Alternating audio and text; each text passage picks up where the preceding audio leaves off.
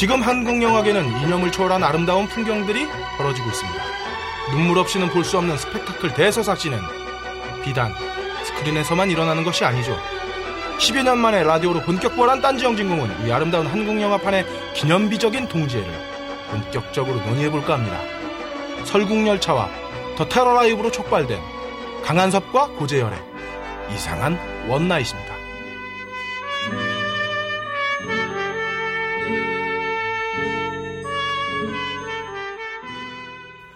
자, 이 자리에는 총 세 분의 패널들을 모셨는데요. 우선 전 부천 판타스틱 영화제 잉여 인력이자 전 전주국제영화제 잉여 인력, 전 딴지일보 최초 공채 비상근 기자에 빛나는 엽기민원님 나오셨습니다. 네, 반갑습니다. 엽기민원입니다. 예, 그리고 전 딴지 딴따라 비상근 기자이자 무려 인력 박사이신 해비존님도 나오셨습니다. 안녕하세요.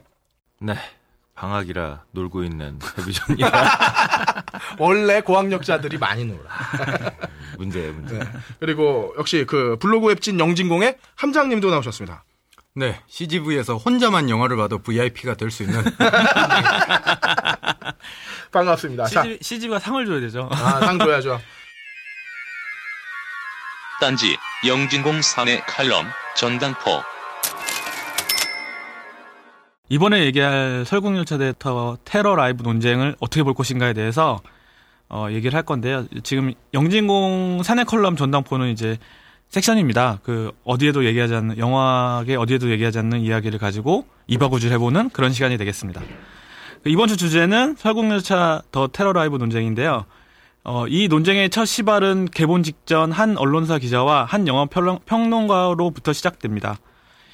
시사인 기자 고재열 씨는 설국열차가 성냥팔이 소녀의 재림의 재림 혹은 이 재림의 재림 그렇죠?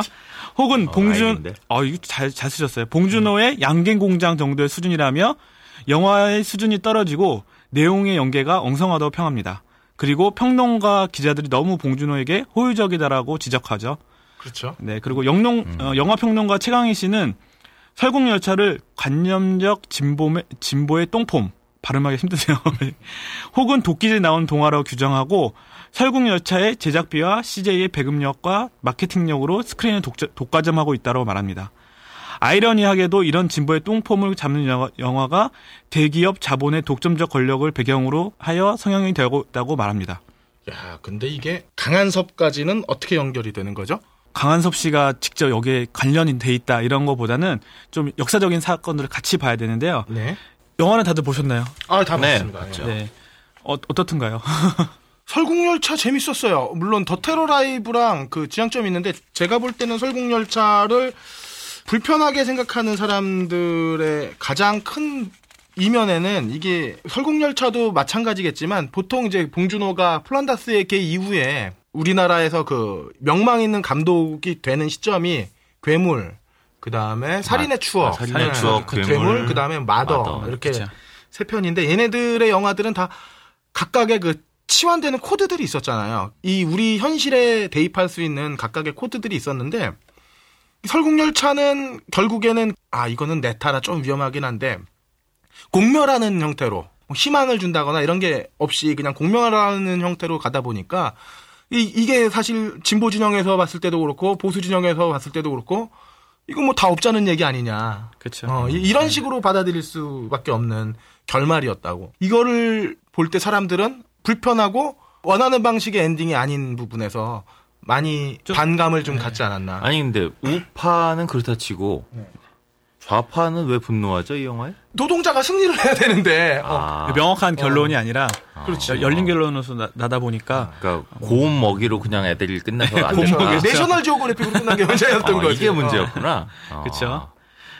이 영화 제가 요번 주까지 해서 한 800만 가는 것 같아요. 네. 이제 뭐 볼 분들은 다 본 거고. 네, 그쵸.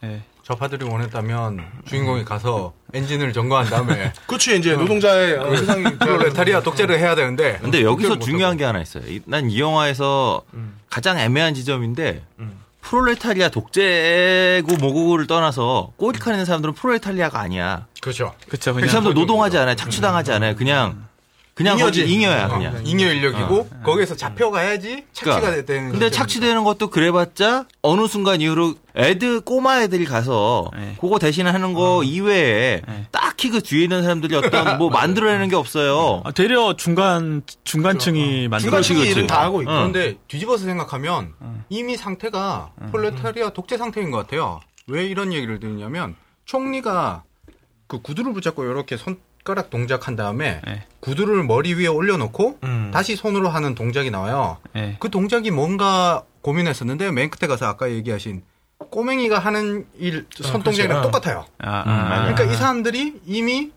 노동자였지 않았었나. 그렇지. 그 윌포드도 약간 비슷한 동작들을 해요.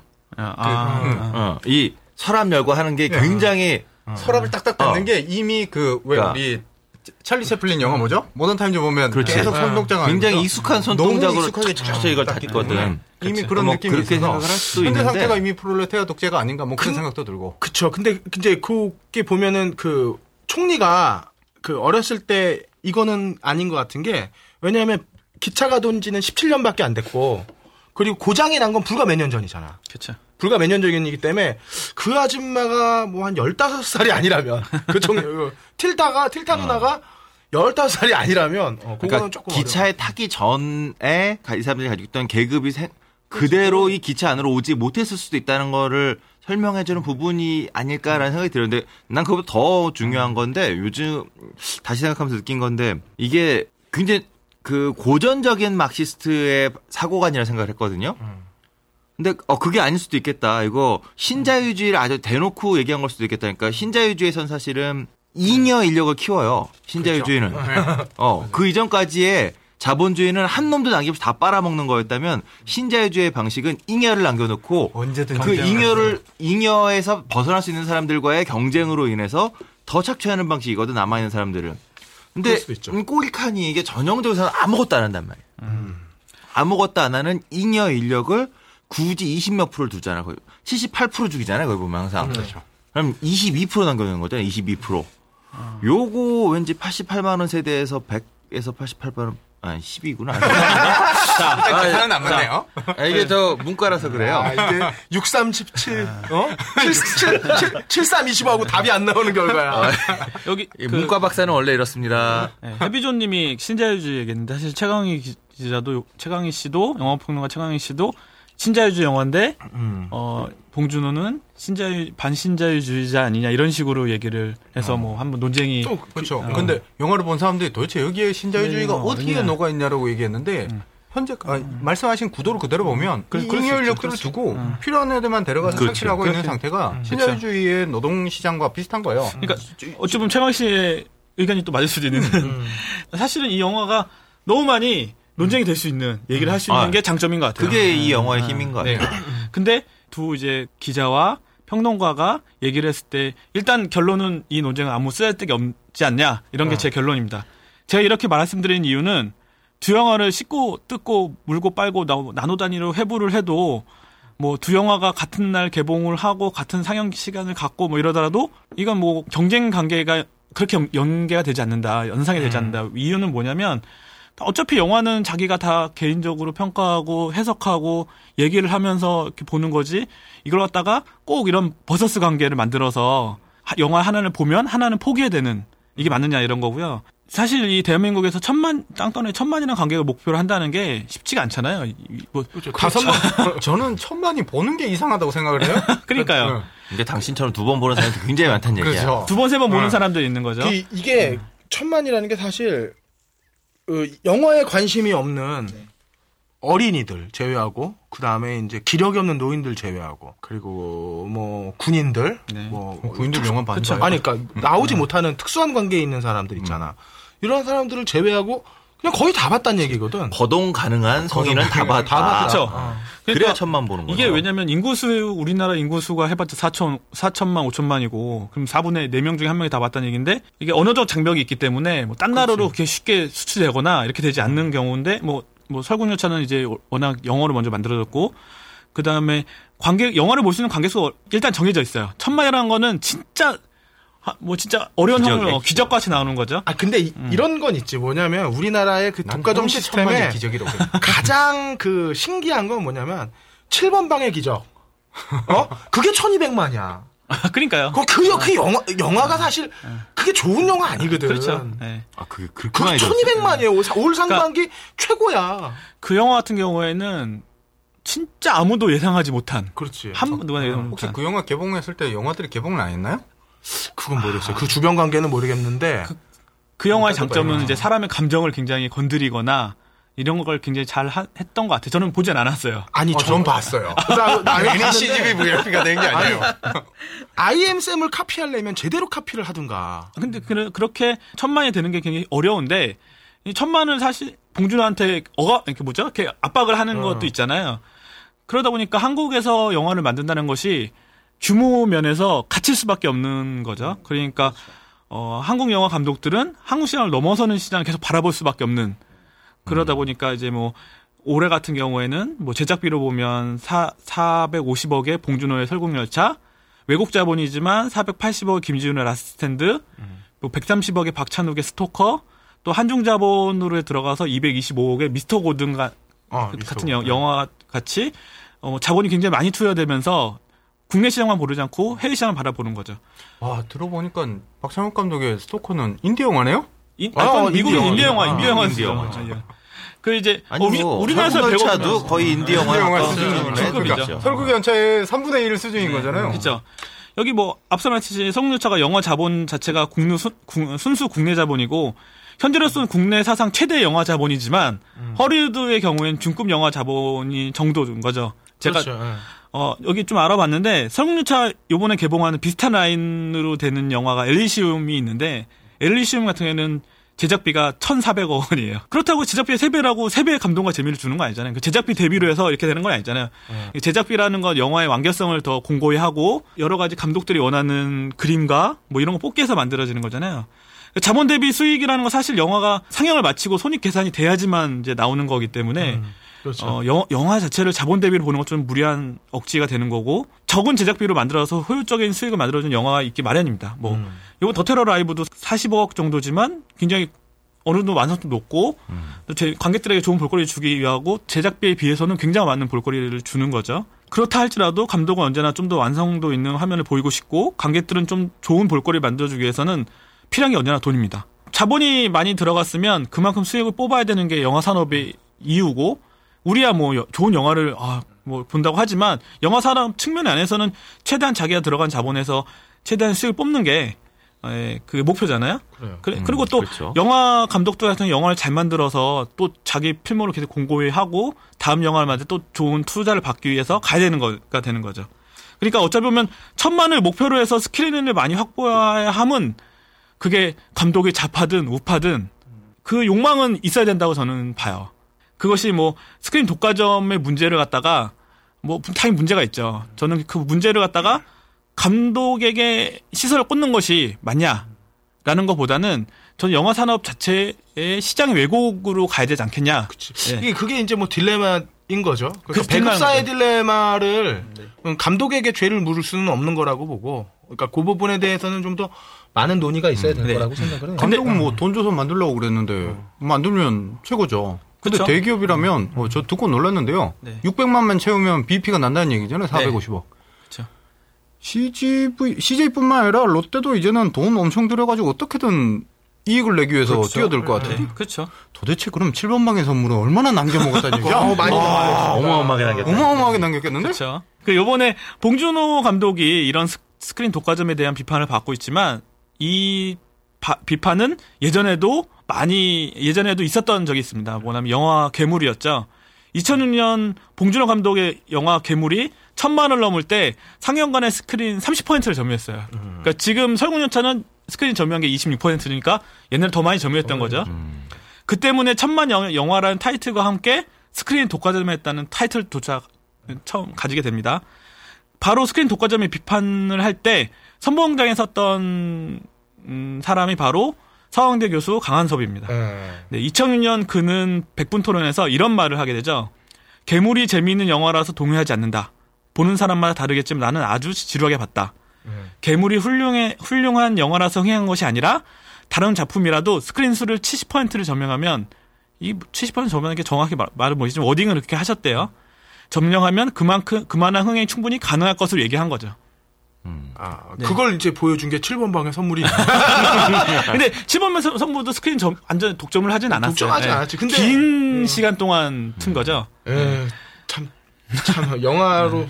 치면은 참 제가 볼 때는 네. 참 후진. 아유 그 천만 영화라던가 아니면 굉장히 많은 흥행을 했던 영화들이 대부분 다 좋은 영화 아닌 경우가 굉장히 많아요. 많죠. 아, 아무튼 그 후로 강한섭 교수가 이제 여기서 강한섭 교수를 모르시는 분도 계실 것 같은데 이분이 어떤 분이시냐면 이제 2008년도에 영진이 위원장에 취임을 합니다. MB 시절에. 네. 이게 2008년은 이제 우리의 각하가 명박정부가 이제 그 정권을 시작하는 바로 직전이죠.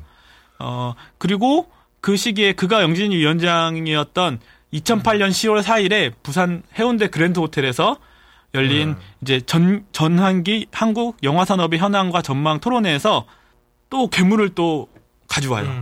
한 2년이 지난데도 불구하고. 아, 데려와서 깠다고? 네, 지난 10년 동안 한국 영화 정책을 자칭 진보주의자들이 독점을 했다. 그동안 영화 정책을 자유적으로 농단한 이너서클이 실패를 인정하지 않는 한 한국 영화계의 화합은 힘들다. 그와 더불어서 한국 영화의 공황적 위기는 2006년 8월 괴물의 흥행 이후부터 시작됐다. 특히 당시 괴물이 스크린 60% 이상을 독과점, 여기서 또 10% 내려가셨네요. 독과점한 것이 자신이 없어지시나? 네, 그런 거죠. 찾아보니까 이런 거지. 네, 스크린의 60% 이상을 독과점한 것이 한국 영화를 지식시킨 결정적 요인이었다고 말합니다.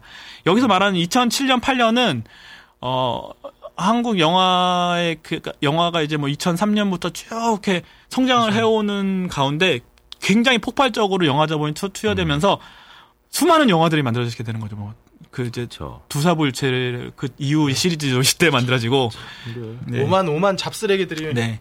가문의 영광 시리즈. 네. 네. 그렇죠. 그러고 나서 2008년에는 우리 다 알다시피 경제 위기가 오게 됩니다. 외환위기가 왔는데 그렇죠. 근데 이 시기가 특이하게도 그 전에 이제 공황 이제 뭐 굉장히 많은 영화들이 만들어지고 망하게 되면서 영화 자본들이 힘들어지고 이 다음 또 시기는 이제 우리가 알듯이 2008년 경제 공황이 오면서 영화 편수가 확 주는 거죠. 네. 뭐 이런 시기가 있어요. 이런 시기를 좀 같이 생각하시면 이해가 좀 많이 갈 겁니다. 결국엔 이건 영화계의 위기가 아니라 결국엔 영화에 자본을 대고 있는 자본계의 위기죠. 그렇죠. 사회의 네. 총체적인 위기가 영화에도 당연히 네. 영향을 끼쳤다고 봐야 되는 거죠. 네. 근데 여기서 재밌는 거는 강한섭 씨가 제가 말하는데 MB를 지지하거나 이런 분은 아니세요. 네, 그렇지만 그렇겠죠. 네. 고대 출신이 아니라 서강대 출신. 그렇게 보면 우리 그네는 나라고. 그네는 나라 지금 살아가고 있는. 그러니까 MB 정권 때도 항상 이 박근혜 파와 중도파와 MB파가 이렇게 새누리당 네, 내부에서 그쵸? 나누어 먹었던 것처럼 저 파이도 그냥 그네파가 먹은 게 아닐까라고 감히 싸잡아서 비난해 봅니다. 그렇게 말씀하시면 그렇게 말씀하시면 됩니다. 근데 이제 그 강한섭 씨는 원래 영화평론가 중에 시장주의자로 통합니다. 그러니까 그 강한섭 씨가 이제 괴물을 얘기하면서 독과점을 얘기한 거는 이제 시장주의자가 반시장주의자 그렇죠. 시장주의자가 독과점을 비판하고, 네, 그리고 이제 독립영화와 이제 비상업 영화에 대해서의 보장을 해야 된다. 아니 당연히 그럴 수 있죠. 시장주의자도 그럴 수 있어요. 일단 시장주의자도 시장주의의 폐해는 독과점이다라고 그렇죠? 얘기를 할 수는 있죠. 네네. 아무튼 그 이후부터 그리고 영진 위원장은 오래 못 하셨어요. 그 이제 학교가 달라서 그런가 보다. 이게 사실은 완전 중도파 형식으로 들어와서 내가 이제 뭐 이명박 정부와 밑에 이제 진보주의자들이 많은 영화계를 갖다가 다리를 잇겠다 하고 들어오셨는데 이게 안 되죠. 다리는커녕 섬을 만드셨겠지. 네. 그래서 1년 정도 후에 이제 그만두시게 됩니다. 누구의 관점에서의 중도였냐가 참 중요해지네요. 네, 그렇죠. 그래서 이제 MB 쪽에서는 완전한 중도라고 봤겠지. 네, 그렇겠죠. 네, 그러니까 어찌 보면 이런 스크린 독과점의 첫 얘기는 봉준호의 괴물부터 시작됐고, 스크린 독과점 얘기가 지금도 계속되는 이유 중에 하나는 스크린 괴물부터 시작됐던 봉준호가 이제 설국열차를 만들었기 때문일 수도 있다라고 저는 이렇게 한번 연결해 봅니다. 그냥 어찌 보면 강한섭과 고재열과 최강희 씨가 한 배를 탄 셈이 되는 거죠. 그렇죠. 네. 뭐 최강희님은 뭐 대연정을 주장하셨으니까. 네. 그렇죠. 그 어찌 보면 MB의 무한한 적대감을 드러내는 고재열과 MBC 대 영진 위원장이던 강한섭이 한 배를 타게 되는 이제 이렇게 되는 거죠. 적과우동체. 그러니까 재밌는 거는 봉준호가 적을 많이 만들었나 봐요. 봉준호 씨가. 아, 이게 좋은 영화라는 얘기예요. 내가 늘 사람을 느낀 게 좋은 영화, 좋은 소설, 좋은 논문은 좌파도파 다 싫어해. 그러니까. 그렇지. 세상의 진실을 보여주면 아니면 진실을 생각할 수 있게 만들면 다 싫어해. 제가 사실은 너무 돌직구야. 네. 이 다음 얘기가 지금 해비조님이 말씀하신 게 비슷합니다. 그러니까 봉준호가 받는 비판은 과거나 현재나 비슷해요. 작품성으로나 대중성으로 성공하게 되면 진보적 예술인이 분류돼서 이제 보수주의한테 욕을 먹고 또 많은 이들은 또 어떻게 시장의 논리에 순응하냐고 해서 또 욕 먹고. 그러니까 만약에 봉준호가 영화 시장에서 좋은 영화를 만들어 가지고 흥행을 했다. 돈을 많이 벌었어. 벌었다고 욕 먹고. 벌었다고 욕 먹는 거지. 망하면 망했다고 욕 먹고. 네. 그러니까 봉준호는 성공을 했으면 아직 망한 적은 없었죠. 네. 근데 그렇죠. 봉준호는 쪽박찬 적은 없죠. 네. 마더가 조금 약했고. 그렇죠. 그래도 나름 그래도 기본을 했으니까. 그러니까 봉준호는 계속 성공을 하면 할수록 이런 영화 시장은 스크린 독점을 할 테고 그러면 그에 대한 비판을 받을 수밖에 없는 거죠. 네. 그러니까 스크린 독과점에 대해서 제가 뭐 찬성하거나 미온적인 선택을 하는 건 아니지만 저도 이제 스크린 독과점에 대해서는 여러 가지 이제 상생 방안이나 이런 거 같이 고민해다도 보지만 이 비판이 어떤 영화 하나나 배급사 하나에만 해당되는 건 아니라고 생각해요. 그러니까 뭐 만약 그 당시 지금 설국열차 같이 되는 더 테러 라이브도 설국열차보다 조금 적은 한 20% 정도의 상영관을 가졌지만 지금까지도 그 상영관을 유지해요. 그러니까 한 2주 정도 지금 영화가 됐는데 2주 동안 상영관을 갔다가 설국열차 26% 정도를 계속 유지하고 있으면 더 테러 라이브도 20%를 계속 유지하고 있는 거예요. 이제 스크린 독과점에서 제가 찬성하거나 미온적인 선택을 하는 거 아닙니다. 당연히 이제 뭐 여러 가지 방안들을 갖고 와서 스크린 독과점 문제를 풀어내고 이제 스크린 독과점 문제의 핵심은 그런 거죠. 다양한 영화를 틀고 다양한 영화를 관객들이 볼 수 있게 만드는 건데 근데 그 비판이 지금 영화 하나 아니면 감독 하나 뭐 배급사들 뭐 이렇게만 해당되는 옳지 않은 생각이라 생각합니다. 스크린 독과점을 얘기하기 위해선 지금 봉준호냐 설국열차가 중요한 게 아니라 이렇게 가는 행태, 영화제 시장의 왜곡 행태를 정확히 찝어내는 것이 더 중요하지 않겠느냐 이런 얘기를 합니다. 거기다가 또 한 가지 더 붙이면 왜 지금 와서 왜 우리가 영화의 한 주의 영화를 왜 한 편을 봐야 되느냐를 왜 얘기해야 되는 거죠. 요즘에는 영화 일주일에 2편도 보고 3편도 보고 함장님은 일주일에 영화 4편도 보시잖아요. 전 그렇지 않아요. 네. 전 그렇지 않아요. 4편을 보는 건 뭐 다른 문제가 아닌데 혼자 보는 게 문제가 아니에요. 네. 제가 하고 싶은 얘기 중에 하나는 최강희 평론가가 뭔가 잘못한 게 아닐까라는 생각을 해요. 처음에 그냥 설국열차만 까려면 까던가 까면서 더 테러 라이브를 서제스트한 것도 가장 큰 이슈가 될 것 같고. 그 마찬가지로 고재열 기자도 그랬고. 고재열 기자도 마찬가지로 왜 설국열차만 까려면 까든지 왜 더 테러 라이브를 얘기를 꺼냈냐가 큰 문제인 것 같아요. 이분들이 좌와 우를 가리지 않고 생각보다 뼛속 깊이 그 자본의 합리성에 굉장히 많은 고민을 하는 분들이에요. 이 두 분의 그 논조가 조금씩 다르지만 큰 틀에서 보면 야 저거에 10분의 1 들여도 이만큼 퀄리티 나오네. 그럼 저건 나가리네. 뭐 거의 이런 느낌이거든요. 그런 느낌이지. 근데 예술을 그런 식으로 돈을 얼마 들였으면 얼마나 더 효율적이다. 그럼 그럼 뭐 다 작은 영화가 최고의 영화지 뭐 언제부터. 그렇게 보면 엘리시움은 그럼 스타워즈는 세상에서 가장 나쁜 영화예요. 그러면. 그렇죠. 이번 얘기의 저의 정리는 이렇습니다. 쓸데가 없었다. 논쟁이 별로 쓸데가 없었다. 덕분에 혜택을 먹은 설국열차다. 그렇죠. 정리하자면은 이거지. 고재열과 최강희와 강한섭의 동상이몽. 동상이몽이 아니라 이상동몽 아니었어요? 이상동몽이 있어요. 이상동몽. 네. 그럴 수 있겠네요. 영화 얘기를 조금 더 해보죠. 그 설국열차 각자 어떻게 봤는지 한번 더 테러 라이브도 그렇고 각자 개인적인 소회 한 번씩. 설국열차 만듦새 자체를 저는 영화를 볼 때 주로 이제 퍼즐 풀듯이 보는 영화를 되게 좋아하는데 설국열차는 되게 그런 면으로 아기자기한 부분까지 잘 만들었다고 생각이 돼요. 뭐 미장센이나 이런 거는 제가 워낙 능력이 떨어져서 잘 모르겠지만 특히 기차에서 둘이 이제 위치가 바뀐 다음에 기차가 크게 선에 유턴을 해요. 그렇죠. 기차가 이제 완전 이 기차는 다른 방향으로 가고 있다는 그런 느낌을 주면서 서로 뒤에서 쫓는 자랑 앞에서 쫓는 자랑 서로 총격전을 하는데 그렇죠. 총알이 대칭으로 딱 바뀌면서 지금부터 여기서부터는 이제 완전 바뀌었습니다라는 걸 던져준 부분이나 이런 부분들에 대해서 만듦새가 되게 좋았다고 느꼈고 더 테러 라이브는 심장을 계속 쫄깃하게 만들면서 끝까지 가는 게 너무 좋았는데 마지막에 너무 판타지였다는 거. 아, 이 제가 방금 전에 말씀드렸듯이 이 수학적으로 푸는 거나 이런 모습이 좋았는데 수학적으로 도저히 나올 수 없는 구도가 나온다는 그런 게 좀 아쉬웠다. 그쵸? 그 LG 쌍둥이 이제 마포대교 옆에 있는 LG 쌍둥이 빌딩 옆에 있는 그 방송사에서 국회의사당까지 5분 거리. 이런 거죠. 5분 거리. 그 최소 1km. 1km짜리 빌딩이 넘어진 거야 지금. 재난이네 재난. 684층짜리가. 그렇죠. 근데 이게 뭐 예산 문제로 표현은 뭐 한 4, 50층 정도 수준으로 됐으나 실제 높이는 한 600층이었다. 그렇게 생각하면 될 것 같고. 저는 더 테러 라이브는 정말 무슨 불닭발 같은 영화 같았어. 먹으면 내가 너무 맛있게 잘 먹는데 이 물을 마시기 전까지 물 마시면 배부르잖아. 그러니까 이빨 먹는 거야. 이빨 먹고 물 한 잔 딱 들이키는 그 느낌의 영화였다면은 설국열차는 대도식당의 좀 꽃등심 같은 영화.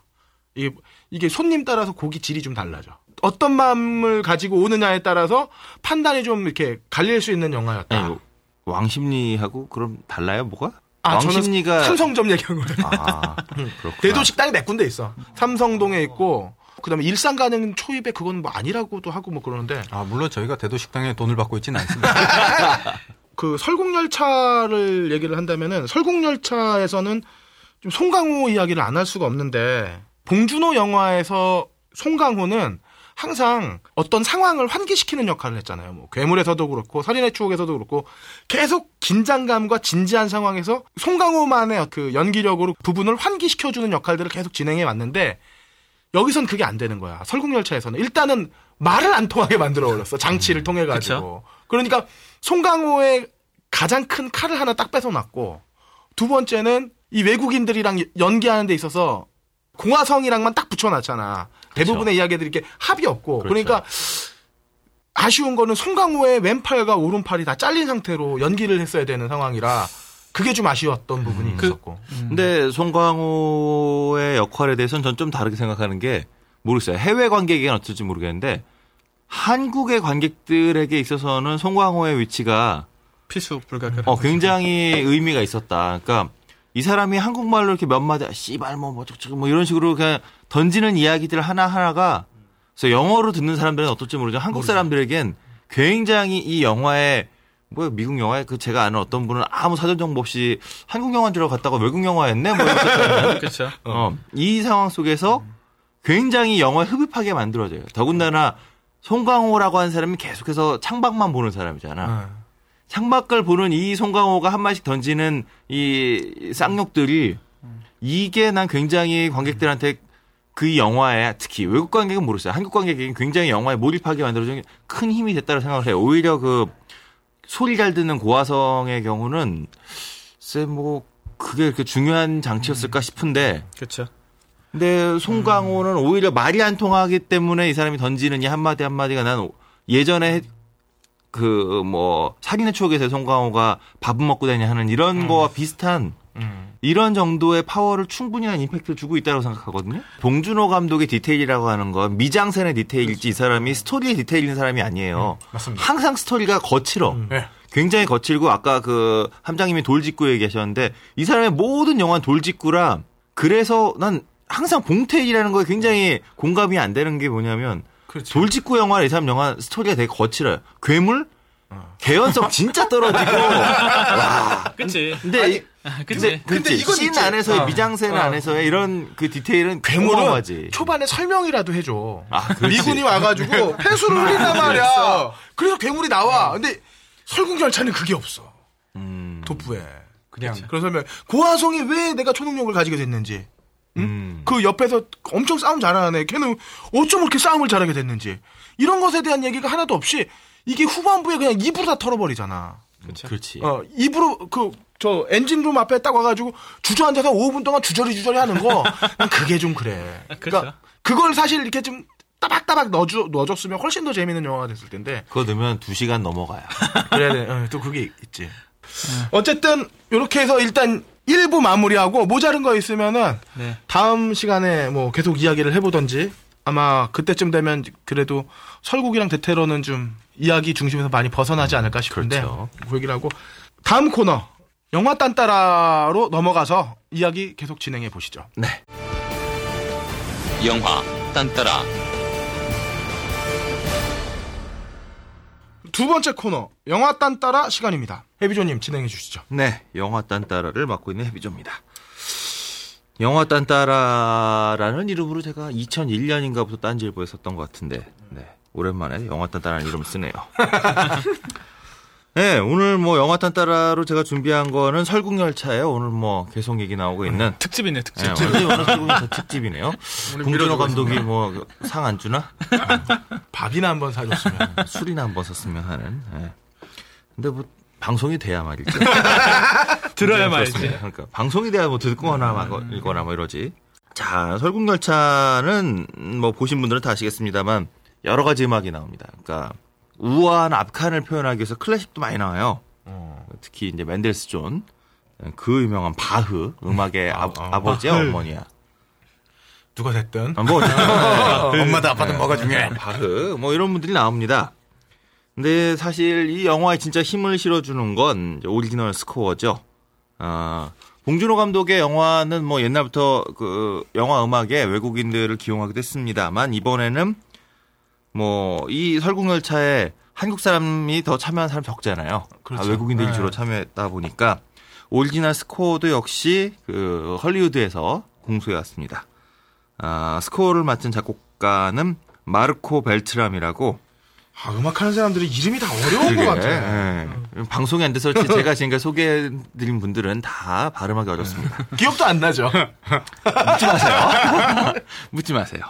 자, 마르코 벨트라미는 현재 한류에서 가장 바쁜 뭐 작곡가입니다. 그러니까 이 양반이 했던 필모그래피를 딱 들으면 아 하고 놀라실 거예요. 그러니까 마르코 벨트라미의 절친, 단순히 그냥 작곡가를 넘어서 실제로 절친인 감독이 하나 있어요. 웨스 크레이븐, 스크림에 스크림. 예. 만나서 맨날 술 한잔 같이 한잔 꺾는 감독이 웨스 크레이븐이라는 얘기죠. 그건 내가 모르지. 뭐 술을 꺾는 절친, 절친이래 그냥. 네. 자, 스크림 시리즈를 그래서 전부 다 담당했습니다. 90년대부터 2000몇 년이었죠. 하여튼 4편까지 1, 2, 3, 4편을 전부 이 마르코 벨트라미가 음악을 담당했고 또 올해 2013년에 설국열차뿐만 아니라 굉장히 바쁩니다. 울버린. 울버린도. 그다음에 월드워 G. 네, 전부 이 벨트라미 작품이고. 그다음에 이제 웨스 크레이븐하고 친하다는 게 절친이 그냥 사실은 단순히 친한 게 아니라 어떤 성향이 비슷해서 친한 걸 텐데 그래서 그런지 이제 이분이 지금까지 했던 음악들이 대체로 호러, 스릴러 이런 계열입니다. 그러니까 뭐 제가 진짜 좋아하는 로드리게즈 감독 영화 중에 가장 재밌게 봤던 패컬티라고 있어요. 뭐 헬보이. 헬보이 좋죠. 잘 맞네요. 이제 캐서린 비글로우 누님의 허트로커. 쫄깃쫄깃. 네. 그다음에 310 to Yuma. 그것도 영화 개인적으로 되게 재밌게 봤습니다. 나도 너무 좋아하는 영화. 이게 이 특히 허트로커하고 투 유마 이 두 작품은 아카데미상에서 베스트 스코어 부문의 후보로 노미됐던 그런 작품이기도 합니다. 노미만 된 거죠. 그렇죠. 노미가 될 수 있다는 것 자체가 얼마나 대단한 거죠. 제가 대단한 거죠. 라고 우리가 이렇게 아카데미를 띄워줄 이유가 있나 모르겠네요. 하여튼. 그러네요. 그리고 개인적으로 가장 이분의 그 필모에서 기억나는 건 레지던트 이블 1편. 좋죠. 좋았죠. 네, 사실 저는 마릴린 맨슨으로만 기억했어요. 알고 있어요. 근데 이번에 조사하다 보니 마릴린 맨슨과 공동 작업을 했더라고요. 이 형이 좀 락커들의 이 감각하고 좀 통하는 게 많은가 봐요. 건셀로지스랑도 작업을 했다. 근데 녹음은 했는데 엑슬로즈가 실어주진 않았다. 뭐 이런 그 얘기들이 있어요. 녹음은 하지만 실어주지 않는다. 실어주지 않았나? 자, 이제 뭐 중요한 건 이런 화려한 경력의 벨트라미가 봉준호랑 만났다는 거죠. 근데 봉준호 감독이 지금까지 해왔던 영화의 음악하고 이번에 설국열차는 좀 그 사람이 달라져서 그러니까 굉장히 많이 달라요. 그러니까 어떤 느낌이냐면 봉준호 감독은 제가 몇 안 되는 한국 영화에서 박찬욱 감독과 더불어서 몇 안 되는 음악적인 감각을 가지고 있는 감독이다. 혹은 음악 감독을 그 선정하면서 혹은 그 음악 감독하고 교감함에 있어서 본인이 음악에서 영화를 통해서 보여주고자 했던 바를 음악으로 참 잘 구현해낸.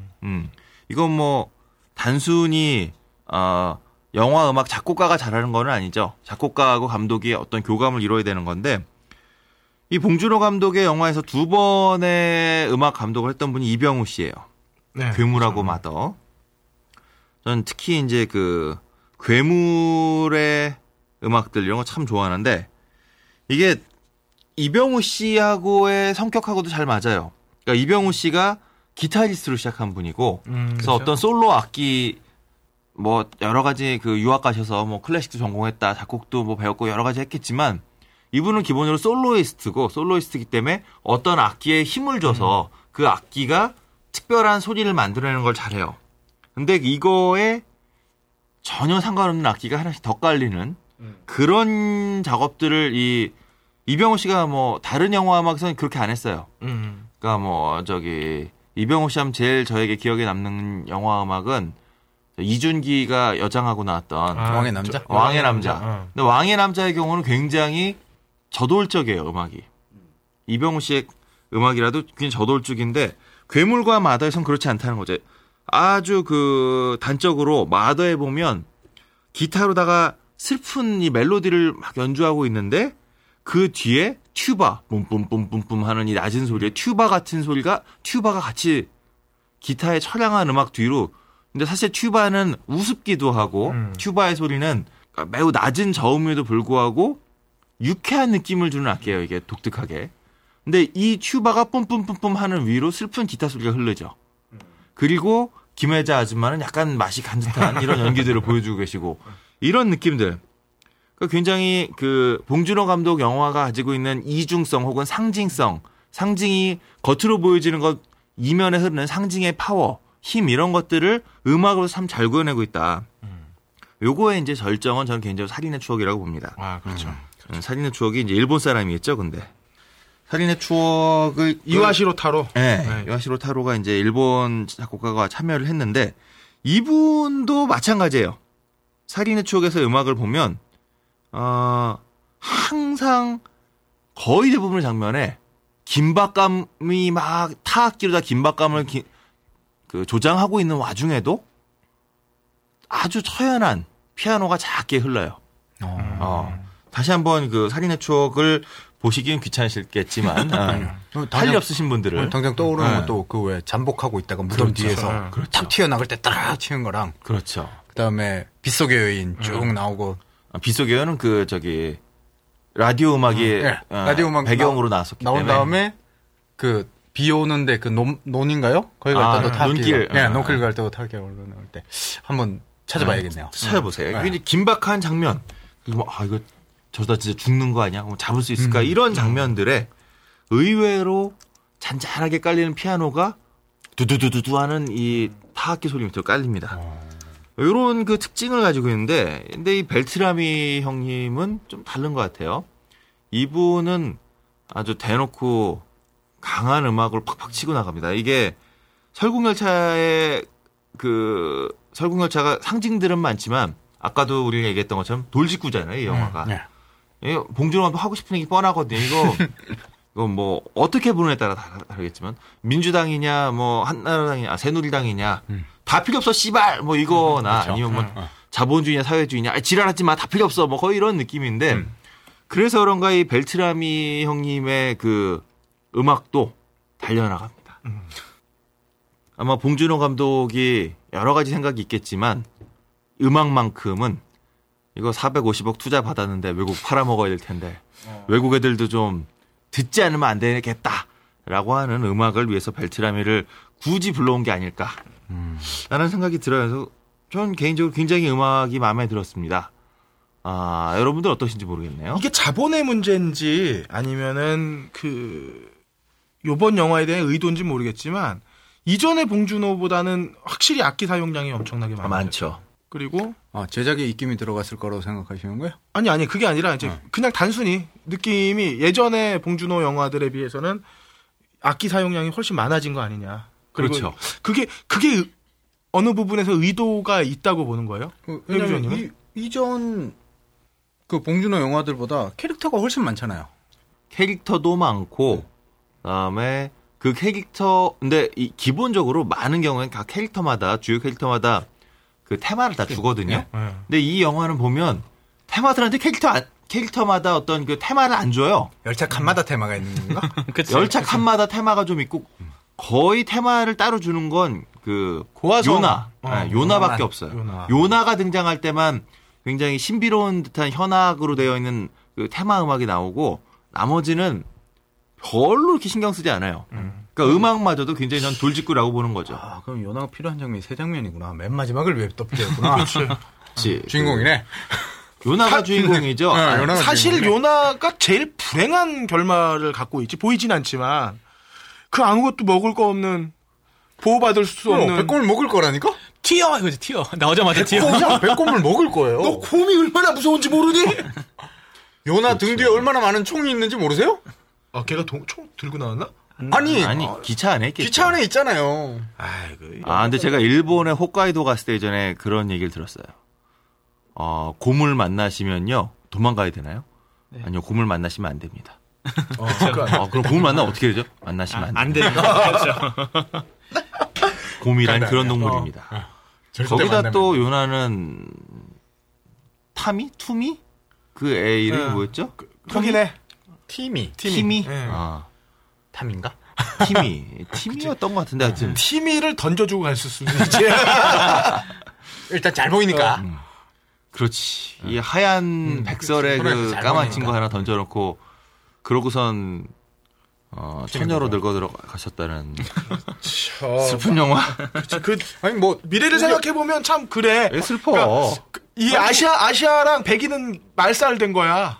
의견이 분분한데 저는 그 열차가 터널전에서 분리됐잖아요. 그 뒤에 사람들 살았을 것 같아요. 아니야. 인간의 생존력이란 건 쉽게 무시 못해요. 하지만 생각보다 굉장히 쉽게 죽는 게 인간이죠. 길 가다 그냥 죽기도 하는데. 그러니까요. 아단과 입으로 해석하는 건 너무 서구적인 생각이라 생각해요. 일단 우리 오늘 들어볼 음악은 어떤 거죠? 네. 설국열차의 메인 테마. 영화 시작할 때 나오는 그 아까 뉴스 같다고 잠깐 말씀드렸던 음악 한번 들어보시죠. 네, 듣고 다시 오겠습니다.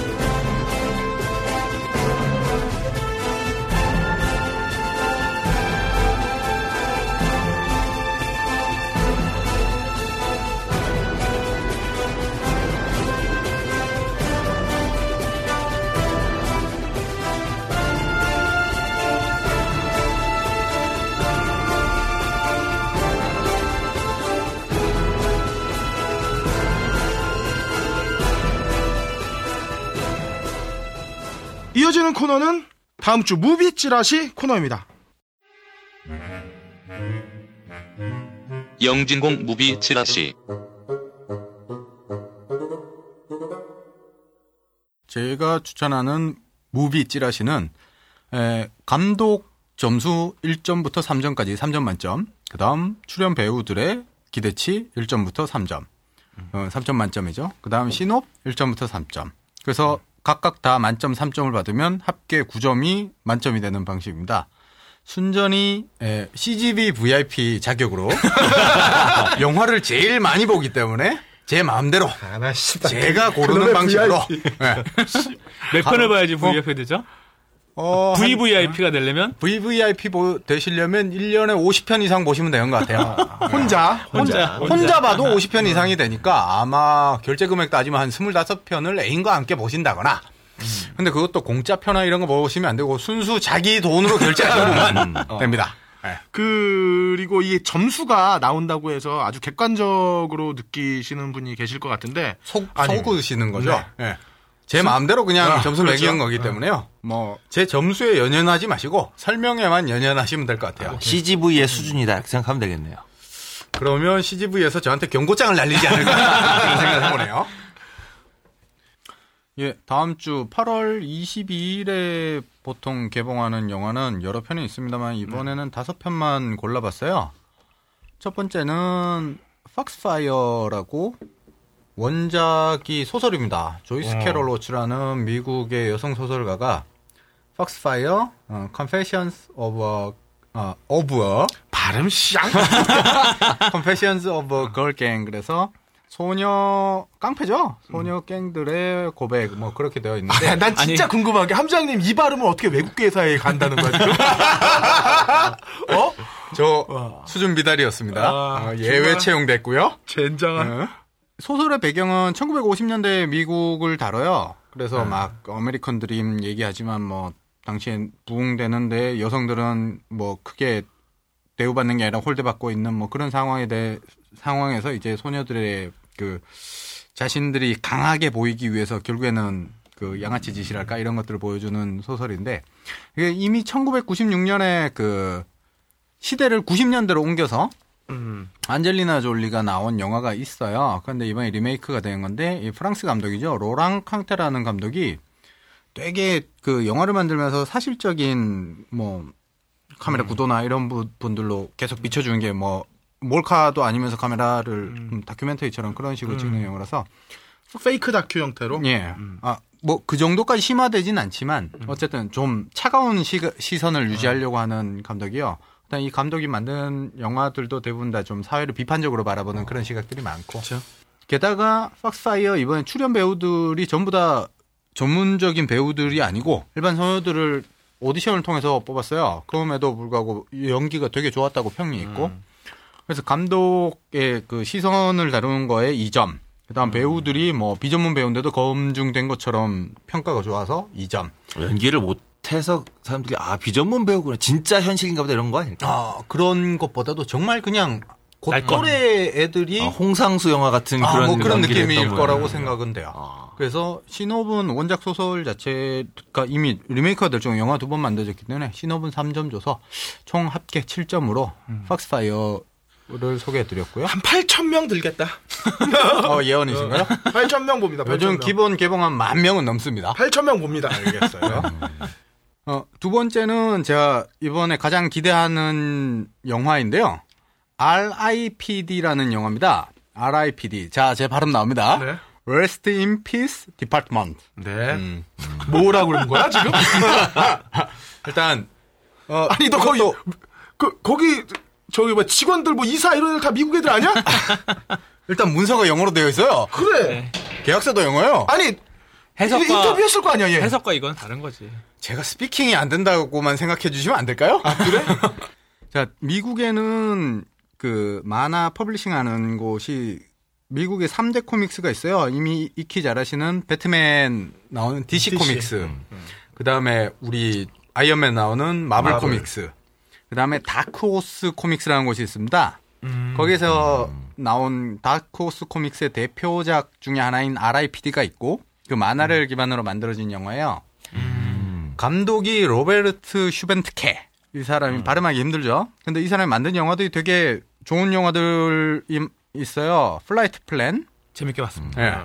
그 다음에 시간여행자의 아내. 마찬가지로 전 재밌게 봤고. 네. 그 다음 최근에 속편이 나왔던 레드. 속편을 감독하진 않고 레드1을 감독했어요. 레드1 되게 재밌었거든요. 재밌었죠. 네.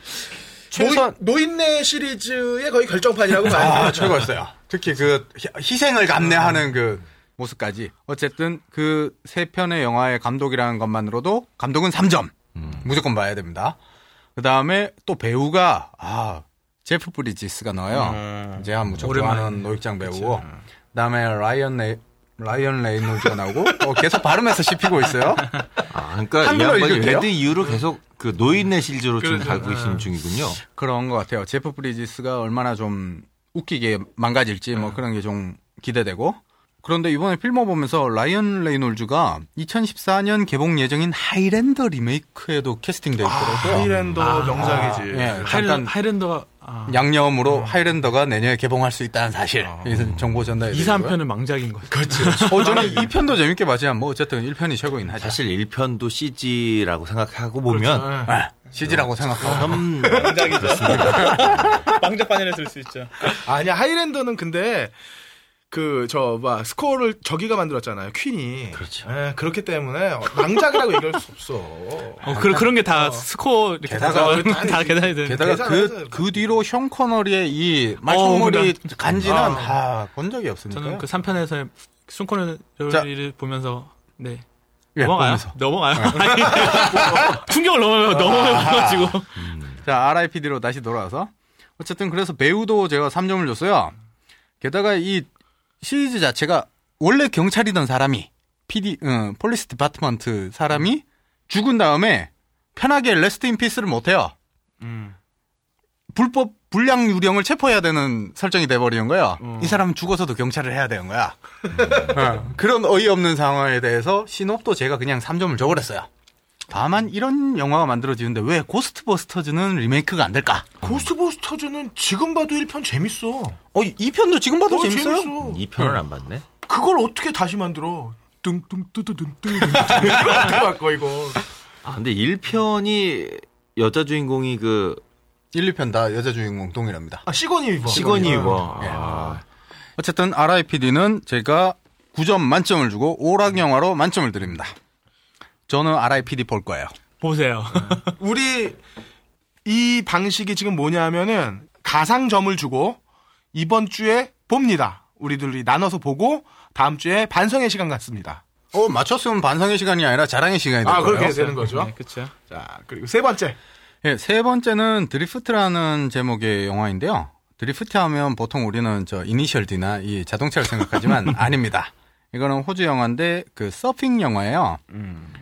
감독은 두 명이 공동 감독을 했는데 벤 노트라는 사람은 이게 첫 영화고 입봉한 겁니다. 그다음 모건 오닐이라는 감독이 함께 했어요. 근데 모건 오닐은 존 쿠삭이 나오는 영화 더 팩토리를 감독으로 한 게 있어서요.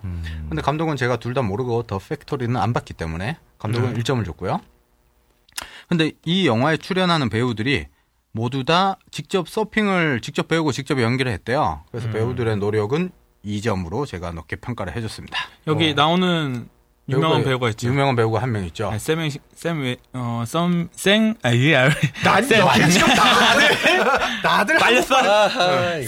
워싱턴 있죠. 타이탄의 분노와 맨온 리치, 아바타, 터미네이터, 미래의 전쟁 나왔던. 그렇죠. 네. 한국에는 샘 해밍턴이 있고.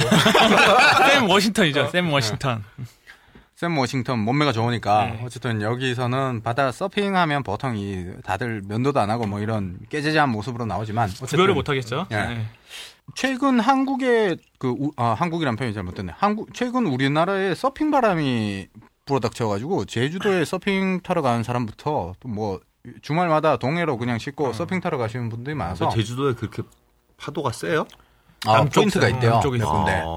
그래서 서핑을 타는 바람이 불어있기 때문에 이 영화가 주로 서핑으로 이제 꿈을 꾸고 그 서핑으로 한번 돈을 벌여보는 친구들끼리의 그런 이상이 다른 거죠. 서핑은 그냥 우리가 가져야 되는 꿈이다. 아니다, 이걸로 돈을 벌어야 된다. 뭐 이런 걸로 부딪히는 영화 얘기인데 그래서 뭐 신호분 2점을 줘서 총 합계는 5점인데 이제 저는 항상 TV에서 영화 소개 프로그램이나 이런 데 보면 서핑 장면만 보면 항상 폭풍 속으로 보여줘요. 그렇죠. 패트릭 스웨이즈. 이제는 좀 바뀌지 않을까. 영화 나온 뒤에는. 네, 그런 생각을 합니다. 자, 다음 영화 가죠. 다음 영화는 제가 두 번째로 기대하는데 이 영화도 제가 볼 거예요. Now You See Me, 그다음 마술사기단 이렇게 돼 있는데요.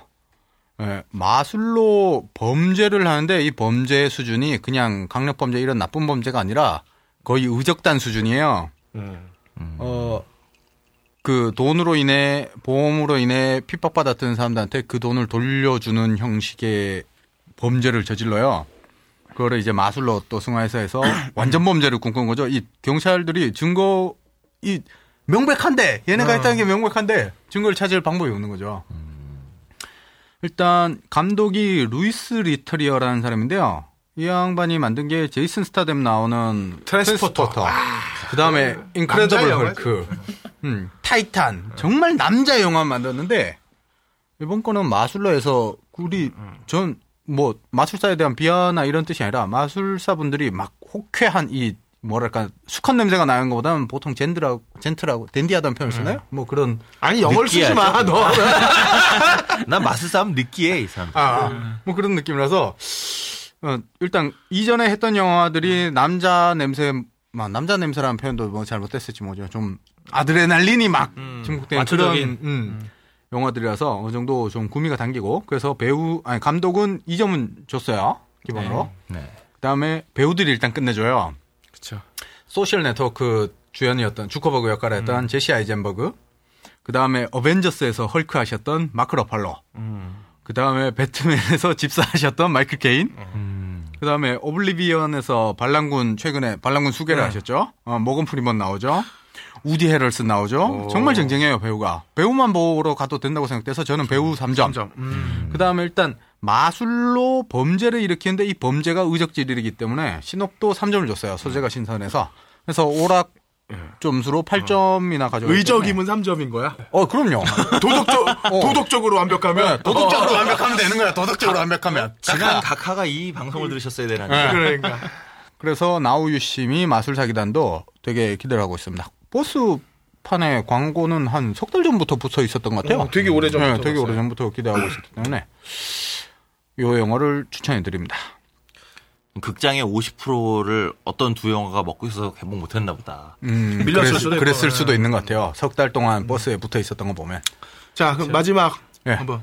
다음 영화는 이미 개봉한 지는 꽤 오래됐어요. 그리고 이것도 저 왕가의 초청전 때문에 나오는데 일대종사입니다.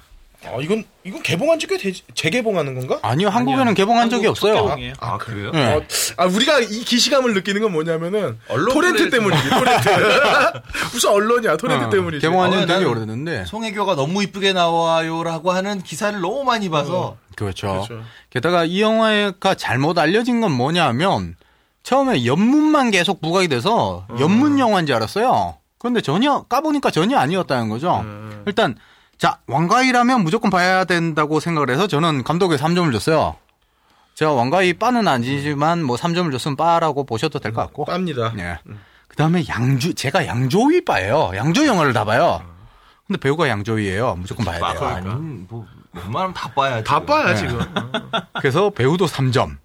근데 이 영화가 왜 연문 영화가 아니냐면 일대종사라는 거는 그 하나의 무술로 치면 무술에서 한 획을 그은 사람들이 얘기하는 건데 영춘권에서 연문으로 양조위가 나오는 거고 군가 64수라고 우리한테는 8궤장으로 알려져 있는 8궤장의 궁이 역할을 하는 그 장제이가 나와요. 그렇죠. 그다음에 그 팔극권이라는 무술이 있는데 아마 만화 곤법소년이라고 그 일본 만화를 보셨던 분들은 그게 팔극권을 주인공으로 하니까요. 팔극권 하는 꼬맹이가 이제 커가는 얘기니까 팔극권의 일선천이 나옵니다. 이 일선천 역할을 하는 건 장첸이죠. 이 세 사람의 무술과 그 사람들의 인연을 얘기하는 거라서 절대 연문을 위한 영화가 아니에요. 아니고. 예. 그렇죠. 그리고 송혜교는 어디 나오나요? 송혜교는 저 연문의 부인, 연문의 부인으로 아주 잠깐 한 초반에 5분의 1 분량 정도 잠깐 나옵니다. 그래서 꼴 받았다고 얘기 들었는데. 근데 2년 동안 맨날 와라 가라 시키고. 근데 왜냐하면 여주인공이 장치이라서 게다가 이 연문의 와이프인 송혜교는 일찍 죽어요. 또 게다가 그러니까 아주 중요한 역할이 아니에요. 네, 아주 중요한 역할이 아니고 그러니까 꼴 받을만 하네. 이 연문과 궁이가 이 스쳐가지만 서로 잊지 못하는 그런 아련한 어찌 보면 불륜이라고 생각될 수 있는 이런 로맨스를 다루고 돌아가셨다며. 송혜교는 돌아가셨다며. 죄송해요. 이게 제가 지금 기억이 안 나는데 너무 송혜교의 역할이 너무 밋밋해서 죽었는지 아니면 멀리 떨어졌는지 기억이 나지 않아요. 오케이. 멀리 떨어진 것 같은 느낌도 들고. 근데 이 영화를 지금 대중들이 본다고 해서 아주 뭐 재밌거나 보통 느끼는 그런 중영화의 그, 왜냐면 이거는 왕가이거든. 그러니까 왕가이거든. 영화가 호흡이 되게 길어요. 이것도 한 15만을 못 넘겠다. 15만은커녕 뭐 5만도 못 넘을 것 같아요. 힘들었고.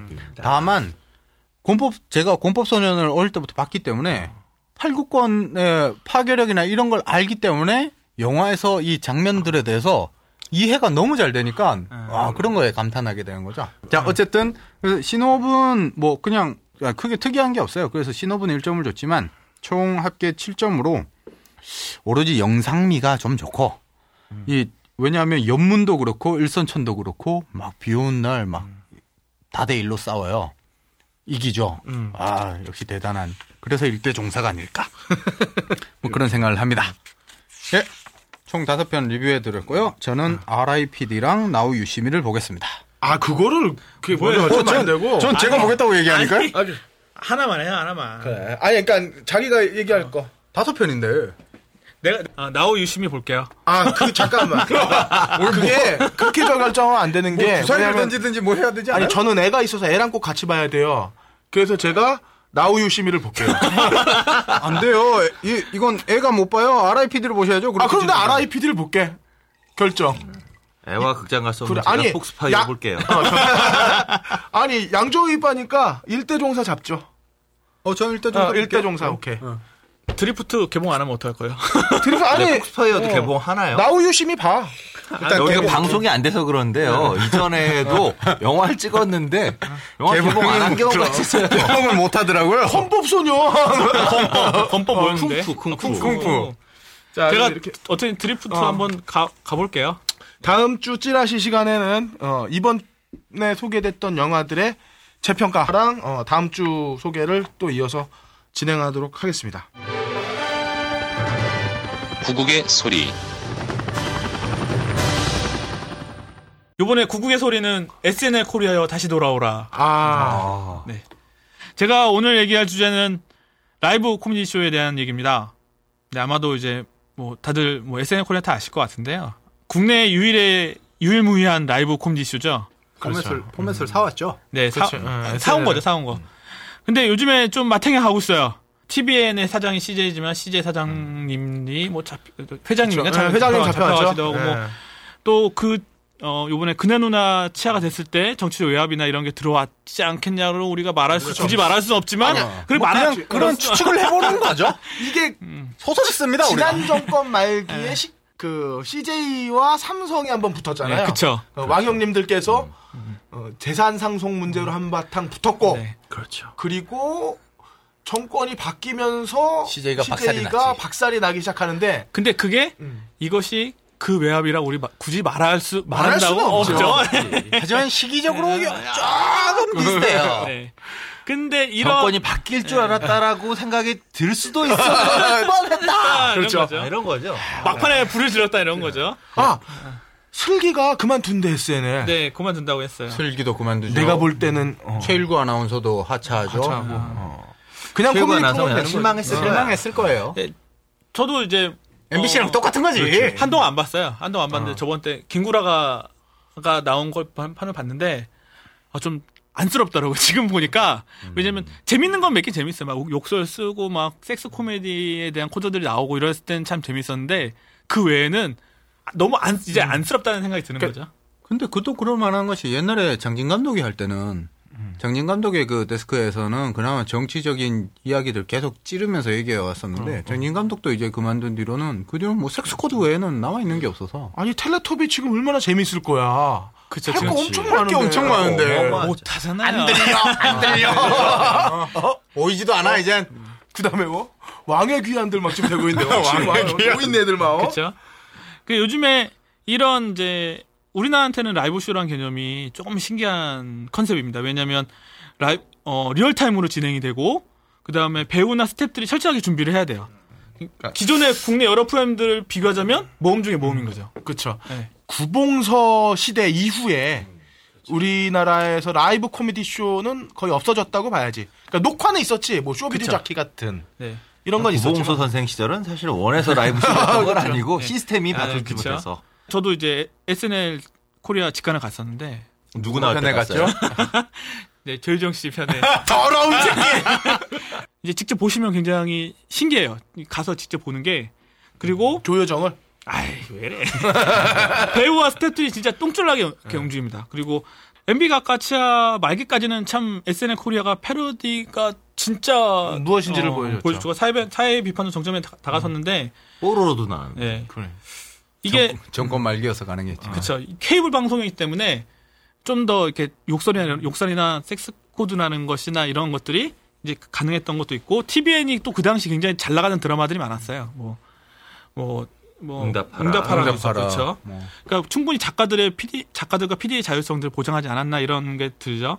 근데 이런 요즘 SNL 코리아의 에피소드를 보면 미국의 이 드라마의 에피소드가 생각합니다. 팟캐스트를 들으신 분은 다 아실 것 같은데 뉴스룸의 작가, 네. 뉴스룸 요즘 많이 보죠. 아란 소킨의 2006년도 드라마 스튜디오 60 온 더 선셋 스트립. 이야 스튜디오 60라고 할게요. 왜냐면 너무 힘들어. 너무 발음하기 힘들어. 선셋대로 얘기는 너무 많아서. 네. 선셋 스트립 좋아요. 네. 스트립, 저도 스트립 좋아합니다. 좀 좋아하는데요. 그 스트립이 아닐걸요? 근데 언제나 이 드라마를 제목을 말하려면 참수까지 다 해야 되는데 이게 너무 기니까 스튜디오 60, 뭐 스튜디오 60 이렇게 합시다. 60 합시다. 60. 이 드라마의 첫 파일럿이 지금 SNL 코리아가 좀 봐야 되지 않을까라는 내용입니다. 뭐 아시는 바같이 아론 소키는 그 전에 어필 군맨이나 대통령의 연인, 뭐 찰리 윈스의 전쟁이나 웨스트윙 보셨을 많을 거예요. 그다음에 최고였죠. 뭐 국내에 미방영됐지만 스포츠 라이트라는 뭐 그런 드라마도 했고요. 작가로서는 유명하죠. 민주당 열혈 지지자죠. 아란소킨이 뉴스룸이나 웨스팅으로도 많이 알려졌지만 대려 이 스튜디오 60를 아시는 분은 많지 않더라고요. 이 드라마 할 때가 2006년이었고 부시 집권 시대였습니다. 너무나 좋은 이제 우리 명박 시대 같은 거죠. 오타쿠나 미국의 라이브 쇼가 자신의 나라의 정치병과 사회 비판을 이 의미 있을 때 딱 이 드라마 나온 거죠. 아란소킨도 그 전까지 뭐 웨스팅을 갔다가 5시즌까지 하다가 정리하고 있다가 이제 이걸 나온 거고. 첫 번째 파일럿이 이렇게 진행됩니다. 뉴스룸의 첫 번째가 굉장히 이렇게 임팩트 있었던 거. 네, 그 셌죠. 이 드라마도 충격적이에요. 그러니까 처음 시작할 때 방송사고로 시작해요. 스튜디오 담당 PD가 이런 얘기 합니다. 시청자 여러분들은 당장 채널 돌려라. 나는 내일 해고가 될 거고, 원래 이 쇼는 정치적, 사회적 이슈를 신랄하게 풍자하곤 했습니다. 하지만 시청자들에게 조금이라도 도전이 될 만한 일들은 전혀 하지 않으려는 겁쟁이 방송사에 의해 아둔하고 멍청한 쇼가 되어버렸습니다. 우리는 돈 때문에 벌레까지 먹습니다. 여러분이 손에 쥐고 있는 리모컨은 마약과 다름없습니다. 포르노 감독이나 다를 바 없어요. 게다가 좋은 포르노도 아니죠. 라고 얘기를 합니다. 이게 왜 그랬냐면 이 사람 종교에 대해서 비판하는 스케치를 넣으려고 했는데 위에서 이제 억압이 오는 거죠. 이걸 보면 수많은 종교계들이 두 일어설 것이다. 이거 잘라라. 빡친 거지. 내가 볼 때는 아론 소킨이 스튜디오 60에서 풀지 못했던 한을 뉴스룸에서 푸는 것 같아요. 그래, 그런 거죠. 찾아보시면 알겠지만 매 에피소드마다 뉴스룸만큼이나 재미있고 다양한 얘기들이 나옵니다. 특히 정치적으로 민감한 주제들을 많이 다루는데요. 1시즌으로 이 드라마는 마무리를 하게 됩니다. 저도 너무 아쉽게 됐어요. 가장 큰 스튜디오 60의 문제점은 뭐였냐면 악역이 없었어요. 근데 웨스팅도 악역이 없어요. 뉴스룸을 보면 방송사 맨 사장이랑 악역이 있는데 네. 그래서 그걸로부터 방어하기 위해서 막 고군분투하는데 스튜디오 60는 심지어 사장과 회장까지도 우호적이에요. 근데 그런 거는 약간 어느 정도 보면 미국의 경제 상황과도 많이 밀접하다고 봐요.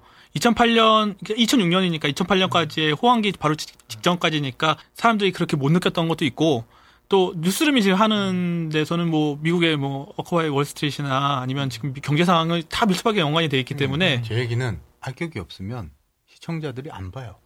저는 약간 좀 다르게 봐요. 아니야, 뉴스룸은 지금 잘못 알고 있는데 뉴스룸은 가장 큰 약점은 이쁜 여자가 없어. 그래서 뉴스룸 잘 되잖아요. 그게 난 신기하다는 거야. 심지어 스튜디오 60는 아만다 피트가 되게 이쁘게 나와요. 그렇죠. 그치. 정말 정말 상큼하고 귀여운 여성으로. 그렇죠. 뉴스룸은 다 그래. 그냥 다 그런 애들이야. 뉴스룸의 경제 전문 방송 앵커는 이쁘지 않나요? 굉장히 예쁜데. 그래. 그 집에서 이쁜 놈. 근데 왜 우리가 이 드라마를 가지고 예쁜 여자만 갖고 따져요? 스튜디오 60 얘기한다는 뉴스룸 얘기를 그만하고. 그래서 이제 좀 마무리를 좀 하자면 현재 이제 SNL 코리아가 자본 정권과 자본에 순응하고 있고 단순한 욕설과 섹스 코드로 어필한 현재 모습을 좀 보자면 지금이 되려 한번 빵치고 나가면 얼마나 좋아. 지금 모든 시대가 그런 걸 원하고 있는데. 그러니까 어디까지 구속이 될까? 어디까지 구속되고 몇 년간 자격정지 될까? CJ 그룹에 있는 사람의 얘기를 잠깐 들어보면 자신들이 가장 안타까운 게 뭐냐면 방송, 케이블 방송 매체를, 아니, 채널을 많이 가지고 있음에도 불구하고 언론이 없으니까 자신들이 보유한 회사 중에 언론이 없으니까 이토록 안타깝다. 삼성은 중앙일보가 있고 있는데 자기들은 기회 없으니까 이번에 사건이 터졌을 때 그게 제일 안타깝다 얘기하는 거 봐선 그건 개소리예요. 그러니까 그 정도로 용기가 있는 사람이 내부에 없을 것 같아요. 지금 광고 봐요, 광고. 광고 봐요. 그럼 걔네들은 다 자기네 광고들 다 자기네 채널에서 트는데 창조 경제를 그냥 그것도 손발이 오그라라고. 감사해야 돼. 그룹 내서 거래에 대해서. 그러니까 요즘에 광고들이 광고를 보고 있으면 막 손발 그 현대건설 광고 막 뭐. 지금 해봐요. 중독이 있는 거지. 한국에서도 기업하기 힘들어. 그런 면에서는 있잖아. 물론 이제 SNL도 SNL이지만 우리 뉴스룸 봐야지. 뉴스룸을 봐야 되는 게 우리나라 돌아가는 꼬라지가 딱 윌메가보이가 얘기했던 딱 그거라고. 뉴스룸은 다음번에 다뤄보도록 하겠습니다. 그래. 뉴스룸 다음번에 다뤄보도록. 스튜디오 60는 이렇게 마무리하죠. 꼭 보셔야 된다. 네. 보는 방법은? 알아서.